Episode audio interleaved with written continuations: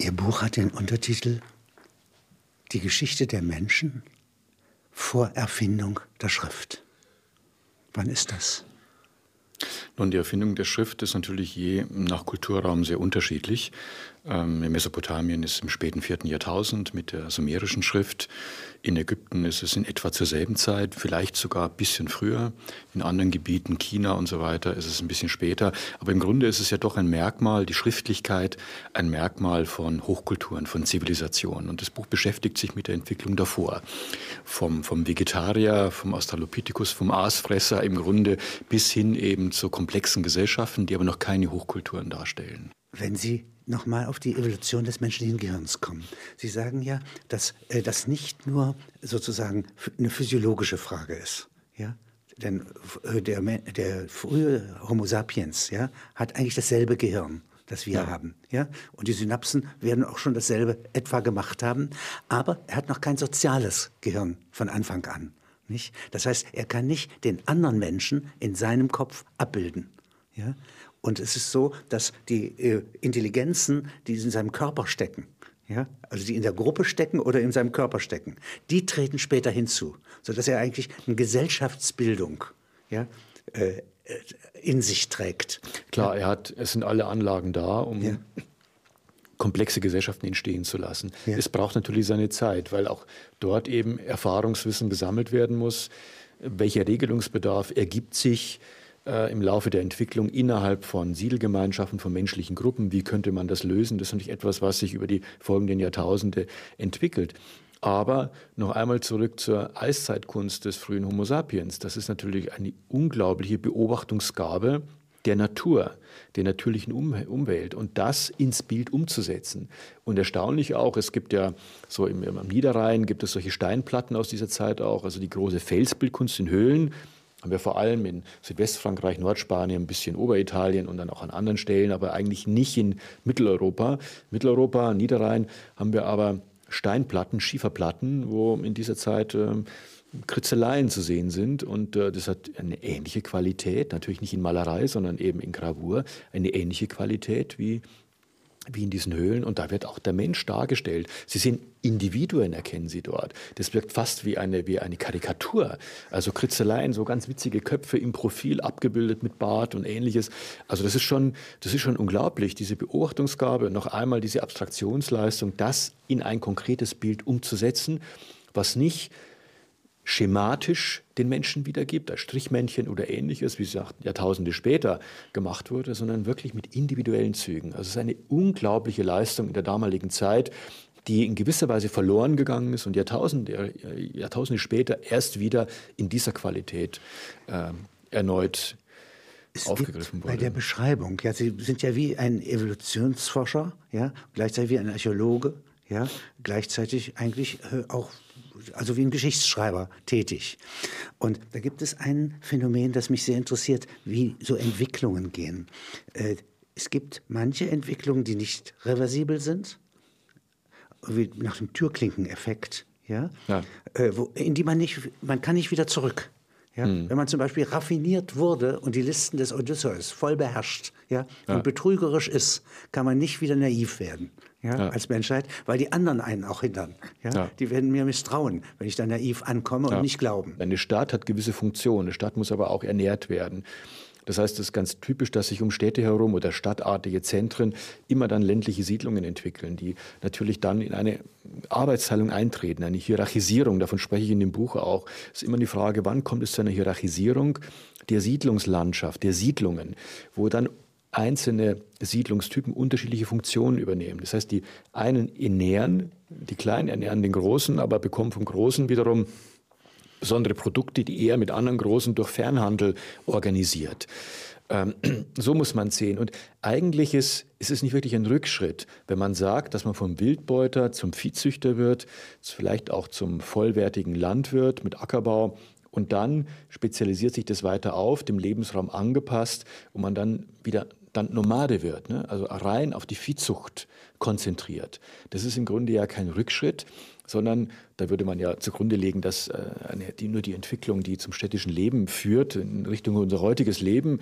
oder in, in, Richtung der Hochkulturen, der, die uns bekannt sind im Altertum, dass das sozusagen die ideale Entwicklung ist. Sondern wenn der Mensch Nomade wird, dann passt er sich ja eigentlich in idealer Weise seinem Lebensumfeld an, in Steppengebieten etwa, ob jetzt in Afrika oder in Asien oder auch in Nordamerika. Das ist natürlich ein Gebiet, wo er eigentlich seinen Lebensraum in optimaler Art und Weise nutzt. Und wir haben Gebiete in Zentralasien etwa, wo dieser Dualismus im Grunde die Stärke ist. Wir haben die Oasenwirtschaft, wo sich städtisches Leben entwickelt, wo um die Zeitenwende dann auch ähm, Schrift, sogar Münzprägung relativ bald, schriftliche Überlieferung und Ackerbau, künstliche Bewässerung. Die Oasengebiete durch künstliche Bewässerung dehnen sie ihre Anbaugebiete aus, mehr Bevölkerung entsteht. Und dann aber im Umfeld sind die Nomadengruppen, wo dann Fleisch, Milchversorgung und es ist ein, manchmal ist es nicht so ganz friedlich, weil es Schwierigkeiten gibt, weil es natürlich ganz eigene Lebensformen auch entwickeln, aber im Grunde ist es doch eine Koexistenz, in der man sich gegenseitig, der eine hat das, was der andere nicht hat. Ne? Und das ist ein System, ein Lebenssystem in, äh, in Zentralasien, in großen Teilen Zentralasiens, was über, über Jahrhunderte, über Jahrtausende besteht. Und das ist eigentlich auch eine gewisse Spontanität, weil äh, je komplexer so eine Gesellschaft ist, ja, je schärfer, ja, äh, je schärfere Anforderungen sind eigentlich da. Nicht? Also mir ist das jetzt so aufgefallen, wenn der IS ja, sozusagen ja. mit Konzepten aus dem siebten Jahrhundert, ja, mit, aber modernen Waffen, ja, ähm, angreift, dann ist er sehr entlastet. Der muss sehr viel, viel weniger denken und seine Emotionen ist sehr viel rabiater herstellbar, ja. als wenn sie in der Wirklichkeit sind. Ja. Ja, das ist extrem archaisch im Grunde. So, kann man, so kann man sich Eroberungszüge äh, vielleicht wirklich der Araber bei der Ausbreitung des Islams vorstellen, weil es einfach aber nicht nur der Araber, sondern äh, wenn man Eroberungszüge geführt hat, dann, dann war das damals im Altertum mit Sicherheit ziemlich blutig. Zum Teil ist es ja entsprechend auch überliefert. Das, das entbindet einen natürlich davon, von, von komplexen Überlegungen der Moderne, wie beziehe ich eroberte Gruppen in ein neues Reich ein. Wie denke ich ein, als ein Ganzes oder so weiter und was, eigentlich kann ich die Zukunft nicht mal so auf diese Weise ermitteln. Aber es gehört zu den Abgründen dieser Modernität, von der Sie sprechen im Menschen. Ja? Äh, dass so etwas möglich ist ja. und dass der Atavismus, sei es im Dritten Reich oder bei der ja. IS und so weiter, eine Abfuhrmöglichkeit, eine äh, Mobilisierungschance enthält. Ja? Aber wenn man aus der Geschichte etwas lernen kann, dann, um nur zwei Beispiele zu nehmen, das Römerreich und das Osmanische Reich, wenn es dauerhaft von Erfolg sein soll, Darf es nicht weder der Narzissmus hatte, noch, so wollen wir doch hoffen, IS, dann muss es eine andere Grundlage haben. Die Römer waren nicht zimperlich beim Erobern von Gebieten. Aber sofort, war die, sofort, wenn die Eroberung abgeschlossen war, hat man versucht, wie kann man die Strukturen, ob in Gallien, auf der Iberischen Halbinsel, im Nahen Osten, wie kann man die Strukturen des eroberten Gebietes in das eigene Reich einbeziehen? Wie kann man die Menschen romanisieren, um sie dann zu Bürgern des Römischen Reiches zu machen, weil man genau weiß, dann hat man Ruhe. Mit den Germanen hat es nicht funktioniert. Und warum? Weil die Germanen noch gar nicht so weit waren. Die hatten gar keine prästaatlichen Gebilde. Die, die Kelten, die Gallier, die Iberer, die, die, die, die Daker, die Thraker sehr wohl schon. Auch die Illyrier. Wenn man dort ein Stammeszentrum in Besitz genommen hat, erobert hat, hat man das gesamte Stammesgebiet. Bei den Germanen war das, war das anders. Da hätte man Dorf für Dorf, es wäre ein endloser, man hat es ja versucht ein paar Mal, ein endloser Guerillakrieg um jedes Bauerndorf und das, das rentiert sich gar nicht.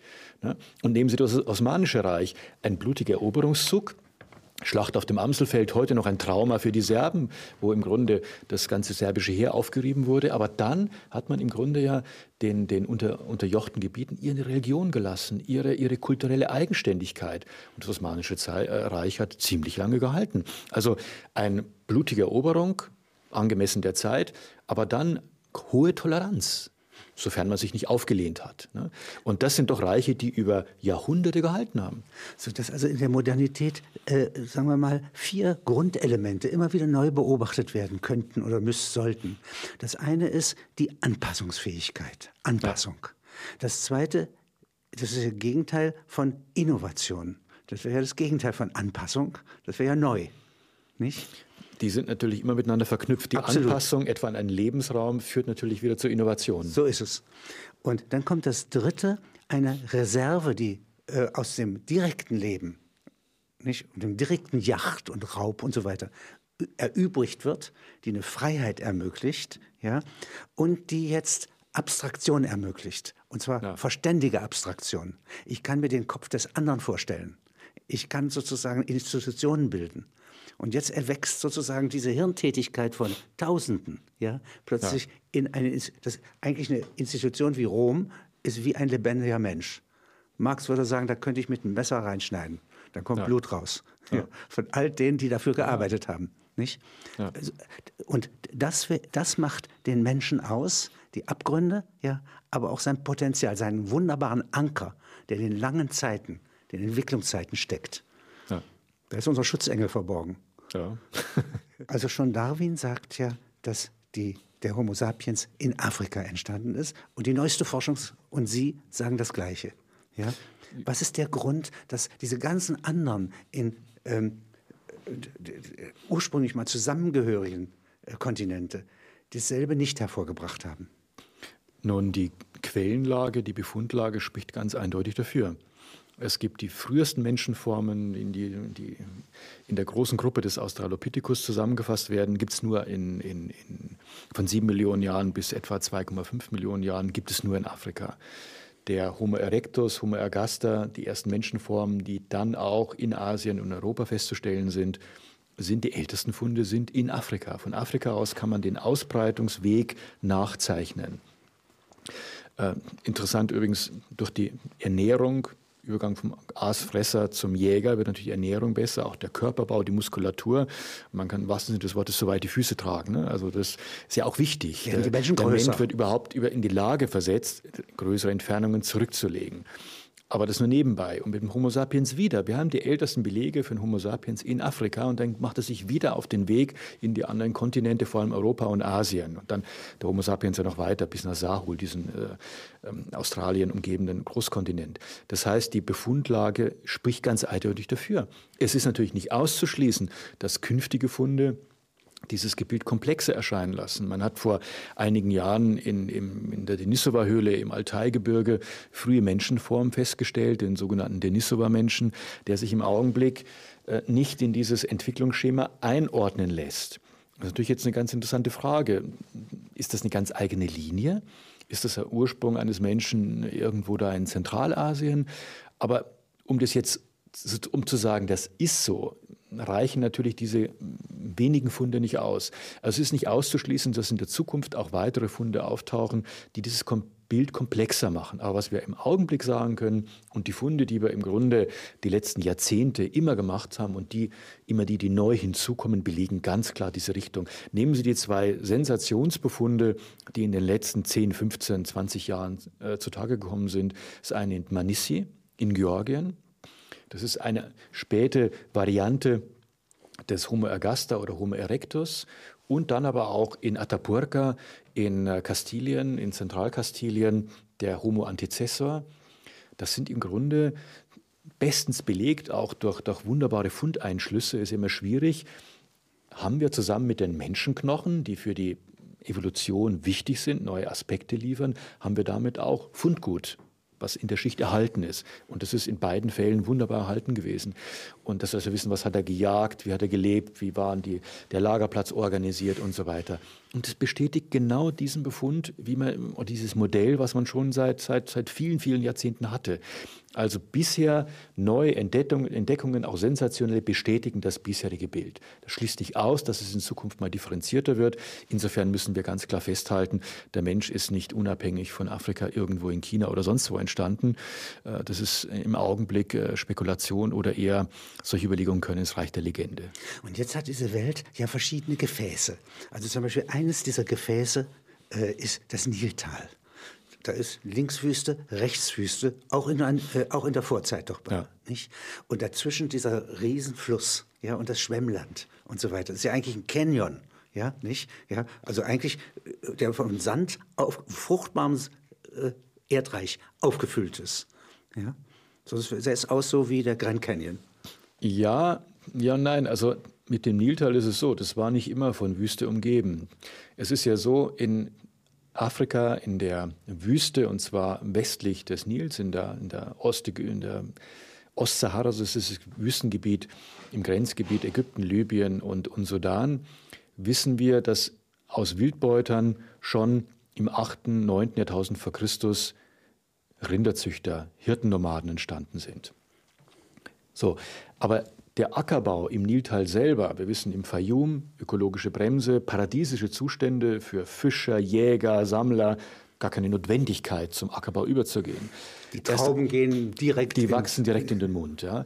Die gebratenen Hühner fliegen in den Mund, wenn man so sagen will. Und dann ist aber aus, sicher aus, durch Einfluss aus dem Nahen Osten ist Schafziege als weiteres Haustier gekommen und natürlich auch dann der Ackerbau. Und der hat sich verspätet im Vergleich zum Nahen Osten relativ spät im Niltal dann und dort dann von Norden nach Süden fortschreitend etabliert. Im Süden war er überhaupt erst im fünften, späten fünften, vierten Jahrtausend entwickelt. Und dann kommt es im vierten Jahrtausend zu einer ganz entscheidenden Entwicklung. Wir haben im Norden natürlich enge Verbindungen mit, mit, mit ähm, über Sinai eben mit dem Nahen Osten, Urokultur. Und die Sahara in dieser Zeit, es beginnt im fünften schon, aber vor allem im vierten, kommt es zu einer Aridisierung dieser Gebiete, die im Grunde, als die Aridisierung Trocken. einsetzt, gibt es noch Gunsträume, da kann man noch irgendwie überlegen und es wird aber immer trockener, immer wüstenartiger und der Mensch wandert ab. Und wir sehen zum Beispiel als Folge in, in Zentral- und Westafrika in der Sahelzone, die noch steppenartiger war, dort tauchen plötzlich Menschen auf, Viehzucht beginnt dort, äh, mehr Menschen leben dort, es wird aufgesiedelt. Es muss eine Abwanderung aus der Sahara nach Süden gegeben haben und eine Abwanderung in das Niltal.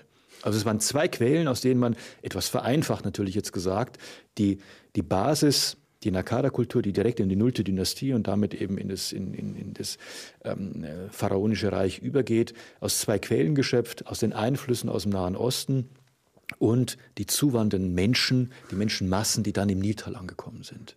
Und so ist es was, es ist aber wie ein Gefäß, kann man trotzdem sagen. Das kann man das trotzdem aus Natur und zwei ganz heterogenen ja. äh, Wanderungsgründen ja, entsteht. Ja. Und wenn Sie hier jetzt mal den Schatzsee mir beschreiben, der ist ja sehr viel größer in dieser Zeit. Ja? Das ist ja ein Riesensee. Ja. Nicht? Und um den Schatzsee herum ja, bildet sich auch wieder ein Gefäß.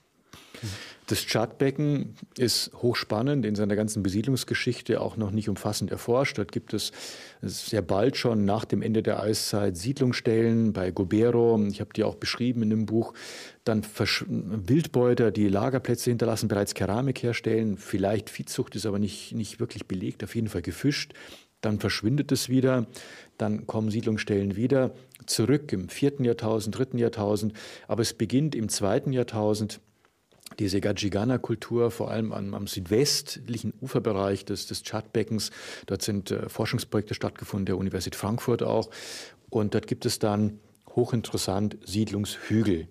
Das heißt, Tellsiedlungen wie im Nahen Osten, und die können nur entstehen, wenn der Mensch wenn der nicht nur sesshaft wird, sondern Ortsbildung. Ein Tell ist ein Ausgrabungsort? Ein Tell ist ein Siedlungshügel, ein Ort, an dem der Mensch immer wieder gesiedelt hat über lange, lange Zeiträume, über Jahrhunderte und, wo und Jahrtausende. Und wo sich, genau, wo eine erste Schicht entsteht, dann brennt die Siedlung nieder oder sie wird eingeebnet, die Häuser werden baufällig und man geht nicht wie sonst weiter, ein Stück weiter, in Europa zum Beispiel, sondern man errichtet unmittelbar darüber die nächste Siedlung. Und so wächst die Siedlung nach oben, also auf, auf dem Müll der Vergangenheit. 1945 Mainz. Ja, das ist ja, in den Städten wie Mainz beginnt das schon im Mittelalter. Ja. Die Stadtarchäologie zeigt das, das ist wie, ist ähnlich wie das Tell-Phänomen, das ist wirklich ein Geschichtsbuch was übereinander liegt. Und das beginnt dort eben allerdings eben sehr spät im zweiten Jahrtausend. Also die Zuwanderung aus der Sahara kommt auch in diese Gebiete. Man beginnt mit Viehzucht. Viehzucht, diese Rinderhirten, das existiert einige Zeit und dann im zweiten Jahrtausend lassen die sich nieder und dann kommt eben am Ende des zweiten, ersten Jahrtausend dann der Ackerbau langsam dazu. Erst in einer so experimentellen Phase so ein bisschen und dann wird er immer wichtiger und dann letztlich in diesen Gebieten Afrikas erst mit dem Eisen. Dort gibt es ja keine Bronzezeit, sondern da kommt aus der Steinzeit, kommt dann um 400, 300 vor Christus beginnt dort die Eisenzeit. Und dann geht es sehr schnell. Dann haben wir nicht nur voll entwickelte Landwirtschaft mit Ackerbau und Viehzucht, sondern dann auch stadtartige Siedlungen, allerdings noch ohne Schrift natürlich, und eben auch Eisenproduktion. Das ist mehrere Millionen Jahre alt und das ist eines der vollständigsten ähm, Skelette aus dem Umfeld eben des, des äh, Australopithecus und eben ein, ein, Frauen, ein junges Frauenskelett. Ja. Und Sie sagen, das ist schon einen Meter groß. Ja, also das ist, äh, die Menschen waren damals, ähm, diese Frühformen von Menschen waren nicht, nicht besonders groß. Ja. Es ist relativ, relativ klein. Wie ein Schimpanse. Etwa. Ja, vielleicht etwas größer, aber ja. schon relativ klein.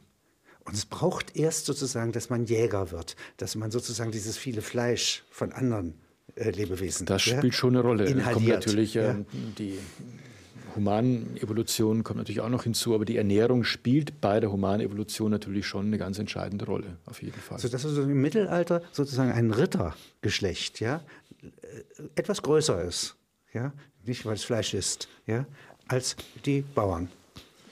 Ja, aber es ist ja ganz interessant, dass man, man hat ja festgestellt, dass die frühen Ackerbauern ja nicht unbedingt ähm, eine bessere Ernährung hatten als die Wildbeuter. Wenn man sich vorstellt, der Wildbeuter, klar, er ist, also ein Wildbeuters leben in Gruppen, die sind begrenzt, die sind limitiert. Und deshalb können die auch nur eine bestimmte Bevölkerungsgröße erreichen und wachsen nicht unentwegt weiter. Was bei Sesshaften anders ist, mit der planbaren Ernährung. Aber man wird anfällig, also die Sesshaftigkeit und die Landwirtschaft hat Nachteile. Man wird anfällig eben für Missernten. Wenn so, so eine Ernte schief geht, dann äh, hat natürlich so eine Siedelgemeinschaft ein Riesenproblem mit Hungersnöten und so weiter. Ähm, es sind auch Krankheitserreger vom Tier. Durch das enge Zusammenleben haben sich auf den Menschen übertragen und sind durch Mutation höchst lebensgefährlich für ihn geworden. Wir kennen das ja auch noch aus der äh, Kolonialisierung Amerikas, wo die europäischen Krankheiten im Grunde, die dort die einheimische Bevölkerung nicht kannte, war ihnen schutzlos ausgeliefert quasi ja in, in, zu Tausenden gestorben sind. Das sind ja im Grunde durch Kinderkrankheiten, würde man sagen, bei uns in Europa, wo wir die Antikörper schon hatten, dort waren die lebensbedrohlich. Das muss man sich ähnlich natürlich hier zur Zeit der Sesshaftwerdung auch vorstellen. Und es zeigt sich bei den Studien der, der, der Skelettfunde, dass die Ernährung deutlich einseitiger war und ähm, die Lebenserwartung nicht wesentlich höher war als bei den Wildbeutern und die Körpergröße zum Teil sogar leicht zurückgegangen ist. Also das war nur bedingt ein Fortschritt. Nicht jeder menschliche Fortschritt hat nur Vorteile, sondern es gibt auch Nachteile, die der Mensch dann natürlich wieder durch Erfahrung entsprechend auffängt und versucht weiter zu optimieren. Die Evolution Denn niemand will heute wieder zurück, Wildbeute zu werden. Wir hören solche Thesen natürlich in der Diskussion um moderne Ernährung, Fleisch, Fleisch, Fleisch. Da muss natürlich neben dem Fleisch, was sicher richtig ist, muss man aber auch ganz klar sagen, das war eben auch nicht Fleisch aus Massentierhaltung, sondern das war natürlich Jagdfleisch. Ähm, und natürlich auch mit einer extrem gesunden vegetarischen Ernährung, die dazu kam ne, mit, mit, mit Früchten, mit Nüssen, mit, mit Wurzeln und ähnlichem mehr. Und dieses Gesamtpaket, das war im Grunde das, was ja heute auch wieder äh, im Reformhaus gerne so vermittelt wird. Und, und sicher ist da was dran, dass man sich des, dieser Wurzeln der Ernährung bewusst wird. Wenn Sie den Weg out of Afrika einmal mir skizzieren, da gibt es ja zwei, einen über die Sinai-Halbinsel und den Nahen Osten und eine über Eritrea und die arabische Halbinsel. Was muss ich mir unter der arabischen Halbinsel zu dem Zeitpunkt vorstellen? Wüsten? Oder sind da Wälder? Also Wälder sicher nicht, aber es war ähnlich wie die Sahara, war in der Frühzeit auf jeden Fall keine Wüste, sondern es war ein besiedelbares Land. Die arabische Halbinsel ist für diese Zeit, sie scheint in meinem Buch eigentlich auch kaum auf, ist für diese frühe Zeit noch ähm, vergleichsweise schlecht erforscht, anders als die Sahara. Aber das ist ja der altweltliche Trockengürtel, der sich ja dann rüberzieht, eben bis nach, äh, bis zur Vistigobi, sagen wir mal. Und das waren natürlich insgesamt ähm, ähnliche Klimaverhältnisse, natürlich mit Unterschieden. Aber die nördliche Hemisphäre, da gab es nicht Gebiete, wo im einen war schon äh, komplette Wüste und in dem anderen war also noch äh, menschliches Leben möglich, sondern das war natürlich schon das vielleicht nicht wie die kommunizierende Röhren, aber das war natürlich schon ein zusammenhängender, ähm, großer zusammenhängender Naturraum auch. Ähm, und man muss sich natürlich auch klar machen, die, der Meeresspiegel auch im Bereich des Roten Meeres war deutlich tiefer als heute und es war nicht so schwer, das Rote ja, Meer zu überwinden. Und wenn man sich klar macht, diese Meeresenge zwischen äh, Südostasien und, und dem Südkontinent Sahul, 50, 70 Kilometer Breite, wird berechnet, äh, der Mensch, der Homo sapiens war um 50.000 vor Christus in der Lage, das zu überwinden. Und das ist eine Entfernung, wo man das andere Ufer nicht unbedingt sieht. Das ist schon spannend. Er braucht schon fast hochseegängige Wassergefährte, um das zu überwinden. Und da war das Rote Meer natürlich eine Kleinigkeit. Sie sagten, bei den Wildbeutern sehr große Abstände zwischen den Geburten. Da kann man nicht sagen, 100 Jahre sind drei Generationen. In der in der Berechnung der menschlichen Generation natürlich schon, weil natürlich das hängt davon ab. Also die prähistorischen Generationenrechnung hängt ja ab, das sind ja statistische Durchschnittswerte von der Lebenserwartung, die man anhand der Skelettfunde sich ausrechnet, einer vermuteten, denn man kann sie nicht genau berechnen, Kindersterblichkeit. Und sozusagen der Schnitt, der rechnerische Schnitt gibt die Lebenserwartung. Und der war natürlich sicher bei den, bei den Wildbeutern nicht höher als bei Sesshaften. Aber die Abstände der Geburten, die Geburtenrate war bei Sesshaften, das zeigen ethnografisch, das kann man natürlich in der Vergangenheit in Skeletten nicht feststellen, aber es zeigen alle Erfahrungen aus ethnografischen Beobachtungen und etlichen mehr, dass bei Sesshaften durch die Ernährung, durch die Sesshaftigkeit überhaupt natürlich mehr Kinder geboren werden konnten als bei Wildbeutern. Insofern nimmt die Bevölkerung zu. Grabfunde, ja, dass zum Beispiel Männer und Frauen ja, verschieden beerdigt mhm. werden. In Hockstellung zum Beispiel schreiben sie einmal, ja, die Männer mit Blick, glaube ich, nach Westen, ja, und äh, die Frauen mit Blick nach Osten, ja, äh, auch in Hockstellung. Das heißt, das, äh, hier sagen Sie, das ist die äh, Reanimierung des Individuums. Ja? ja, es gibt, das ist ganz, ganz unterschiedlich. Also in dem Moment, wo oder ab dem der Mensch Bestattungen anlegt, sie die Verstorbenen mit Beigaben ausstattet für ein Leben nach dem Tod. Er gibt ihnen ja ganz bewusst etwas mit, ob er jetzt an Leben nach dem Tod glaubt oder ob er einfach Respekt vor dem Eigentum der Verstorbenen hat, was er ihnen auch nach dem Leben überlässt. Das ist ja beides gleich interessant eigentlich als Ansatz. Und ab dem Zeitpunkt, wo er sich mit der Grablegung nicht einfach eine Grube aushebt und Verstorbenen reinlegt, sondern wo er sich da Mühe gibt und überlegt und auch unterschiedliche Bettungsformen ausprobiert, Rückenstrecker äh, oder eben Hockerlage, Blickrichtung. Ab diesem Zeitpunkt äh, kommt es zu einer großen Mannigfaltigkeit der Bestattungssitten. Und natürlich nicht jeder, das ist nicht überall so, dass die äh, nach Westen und die anderen schauen nach Osten, aber der entscheidende Punkt ist, ähm, dass ab wann eine Ordnung drin ist. Erstens und zweitens, nach was richtet sich die Ordnung? Und dass es eine geschlechtsspezifische Unterscheidung gibt, offenbar bei den Verstorbenen. Und der nächste Schritt ist dann, wie werden Kinder oder ab, ab welchem Alter werden Kinder erstens überhaupt bestattet und ab welchem Zeitpunkt bzw. ab welchem Alter werden sie ähnlich wie die Erwachsenen behandelt, je nach Geschlecht. Das sind natürlich interessante Fragen. Wir stellen fest, in auch viel späteren, jüngeren äh, prähistorischen Perioden, dass auf den Gräberfeldern kaum Kindergräber vorkommen. Es mag sein, dass Kinderknochen natürlich leichter vergänglich sind, aber da müsste man eigentlich die Grabstätten finden. Also möglicherweise wurden Kinder gar nicht beerdigt, sondern ab einem gewissen Alter hat man erst das Anrecht gehabt oder wurde man von der, wurde einem von der Gemeinschaft ein Bestattungsritual zuteil. Aber die Frage eben der Differenzierung und die nächste Schicht oder die nächste Stufe ist dann die Differenzierung nach dem sozialen Stand nicht nur reich und arm, Führungsschicht und, und, und sozusagen Untergebene, sondern auch die Funktion im arbeitsteiligen Prozess. Wir haben bei Kulturen, die früh ähm, etwa in Südosteuropa, aber auch in, in Eurasien im vierten, fünften, vierten Jahrtausend, wo, da, wo die Metallurgie eine große Rolle spielt, haben wir Handwerkergräber, Verstorbene, denen dann ihr äh, Metallverarbeitungsgerät beigegeben wird. Sie werden also ganz bewusst im Grab als das ausgezeichnet, symbolhaft, was sie was im Leben, Leben waren. Sind. Ne? Und das, das, das ist ja natürlich hochinteressant. Nicht. Ja? Nein. Selbst auf dem Elefantenfriedhof, wenn es das gibt, ja, ja. gibt es das nicht. Nein, und wenn, wenn es sowas geben sollte, dann waren es natürlich die Menschen. Das heißt, etwas Metaphysisches ja, spielt hier eine Rolle. Und das, was man an, als Anfang als Erzählung und Versammlung an der Feuerstelle hat, ja, das führt dann zu Festen, sagen Sie, zu Ritualen. Sie mögen auch Drogen genommen haben. Ja, nicht Alkohol ist ja auch eine. Ja, ja, ja das, es gibt ja diese These, es ist mal entwickelt worden als Überlegung, dass der Mensch überhaupt nicht zum Ackerbau gekommen ist, weil er den hohen Bierkonsum irgendwo regeln musste. Gut, es ist natürlich Erst das Bier, dann das Brot. Als etwas überzeichnet natürlich und das kann man, so, kann man ja. so nicht belegen. Aber der Punkt ist natürlich, und das ist schon ganz bemerkenswert, dass große Ritualfeste, aber schon weit vor der Sesshaftwerdung eine zentrale Rolle spielen. Ich kann mir nicht vorstellen, dass vor diesen Wandmalereien in den eiszeitlichen Höhlen, dass dort nicht auch Rituale stattgefunden haben.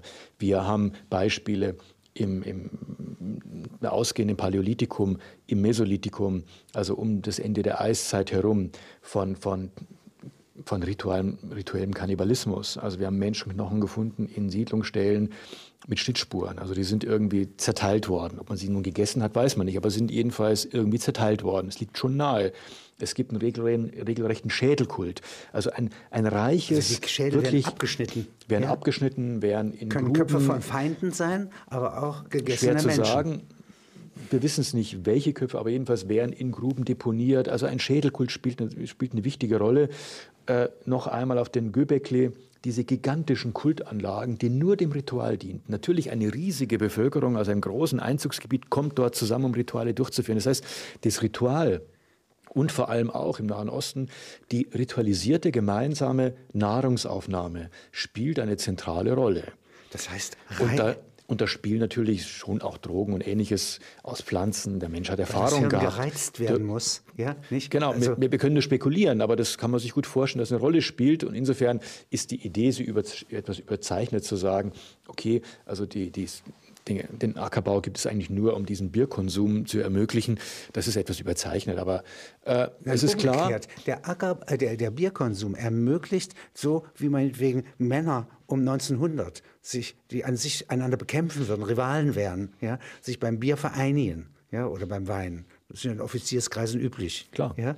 Äh, wenn das der Fall ist, ja, dann brauchen die Hirne, um sich zu vergemeinschaften, um ein Gemeinwesen zu bilden, ja, um sozusagen kooperativ zu werden, ja, brauchen sie diese Rituale, ja, die Besoffenheiten. Ja, ist ja heute noch so, wenn Gruppen, wenn gemeinsam gefeiert wird.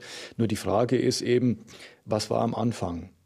Und die These ist, ob jetzt nur auf das Bier bezogen, die These ist ja, um, diesen, um das zu ermöglichen, diesen Bierkonsum, ist es besser, nicht nur das, was zur Herstellung von Bier notwendig ist, zu sammeln, weil das ist zu wenig kalkulierbar, sondern einfach das zu plan, planbar zu machen durch den Anbau von Getreide.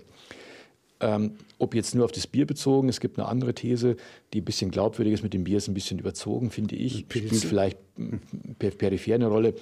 Man hat auch gesagt, man hat ja nicht nur Alkohol getrunken, sondern das wissen wir ja, riesige Feste, riesige gemeinsame Nahrungsaufnahmen für eine große Bevölkerung dass Ackerbau und Viehzucht notwendig waren, um solche riesigen Feste überhaupt durchführen zu können. Da sind wir jetzt wieder ja. bei Prometheus, ja, also genau. Ihrem Titel, ja, denn der betrügt die Götter ja, äh, um, ein, äh, um die besten Teile ja, des Opfers. Ja. ja. Und wenn so viel Grausamkeit wie auch Kannibalismus oder rituelle Opferung, ja, wie bei den Azteken ja. oder so weiter, an der Basis der Gemeinschaftsbildung steckt, ja, wenn das so eingeschworen wird, ja, auf mhm. Ritual, in Ritualen, ja, dann ist es so, wenn man diese Rituale dann hinterher verletzt, ja, nicht, dann entsteht nochmal ja, ein Schock. Ja. ja, man merkt auch, dass sich die einzelnen Bereiche Kunst, soziales Leben, soziale Strukturen bzw. Gesellschaft, Religion gar nicht trennen lässt oder auch Ernährung, sondern das sind Dinge, die ursächlich miteinander verflochten sind. Das ist das wirklich wie ein alles. Zopf, verschiedene Stränge, die zu einem Zopf geflochten werden, denn das eine bedingt einander und das ist hochkomplex.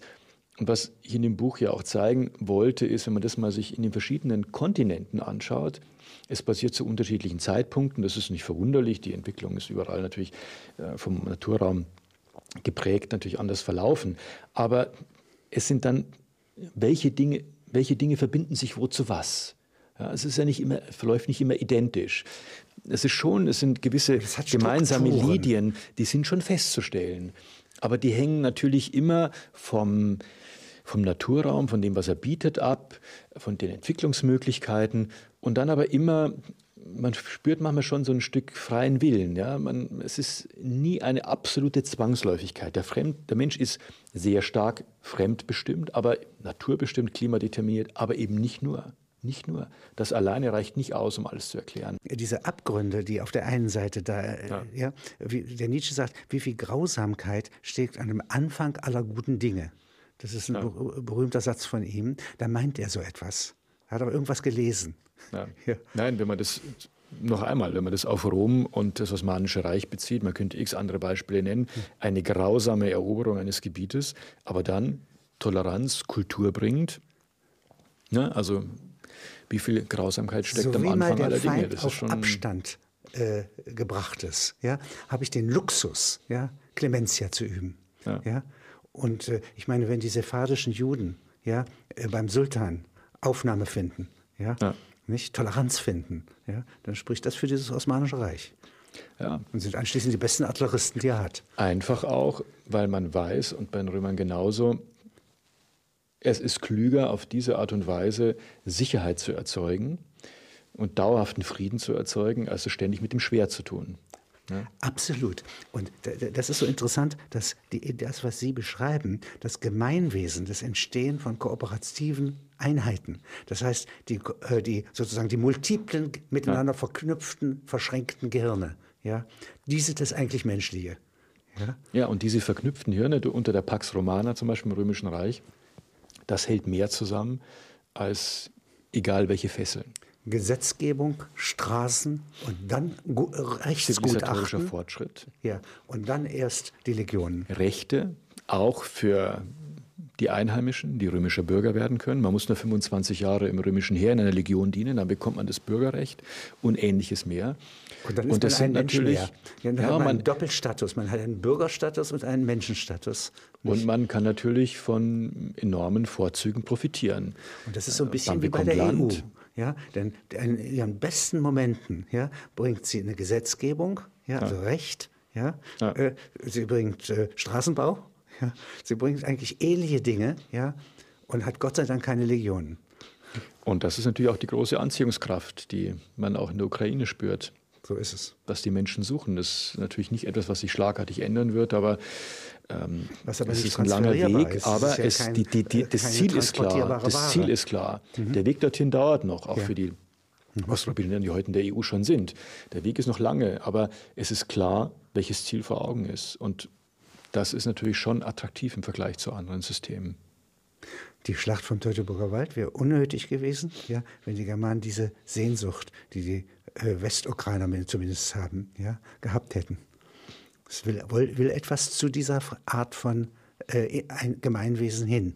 Ja, nicht? Die Schlacht im Teutoburger Wald ist kaum nachvollziehbar, dass die Römer, es war vielleicht wirklich nur der, der Drang des Eroberns, denn was hat ihn, was hätte ihnen Germanien geboten? Und Archäologen sind irgendwie selbst schuld, dass die, die Öffentlichkeit nicht begreift, was für hochinteressante Dinge sie eigentlich tun, ja. weil sie sich immer in 100.000 Details, ja. in 100.000 Details irgendwie ja. verlieren und nie die großen Linien mal zusammenbringen. Natürlich muss man da vereinfachen, man muss auch mal überziehen, überzeichnen, um etwas auszusagen. Das braucht ein bisschen Mut, das kann man wieder kritisieren. Es ist einfacher, sich auf die ganzen Details, auf einen Positivismus der Faktenlage zurückzuziehen. Aber das ist doch das Entscheidende. Deshalb macht man doch Geschichte. Archäologie ist für mich ein Teil der Geschichte. Geschichte mit anderen Quellen einfach. Aber um den, den Menschen doch zu verstehen. Ja. Und die starken Anker. Ja? Also ich muss ja. Ihnen sagen, unsere Zellen gehen ja bis 500 Millionen Jahre rückwärts. Ja. ja. nicht? Äh, manches, also äh, das äh, Thalamus opticus oder so etwas, ja, ist auch sehr ja. Äh, alt. Unsere Haut ist besonders ja. alt. Ja? Das heißt, wir haben Quellen. Ja? Und äh, da die so alt sind, konservieren die eben nicht Vorausbestimmung, sondern gleichzeitig Freiheit. Und diese ganze Kantsche Pathos mhm. der Freiheit, ja, Nicht? Äh, der Nervosität, der Unruhe, ja, äh, die ja. in unserer Menschennatur steckt, ja, äh, dass man die festmachen kann. Dazu ist die Archäologie da. Genau. Das ist ja genau. eigentlich die bessere Philologie. Ja.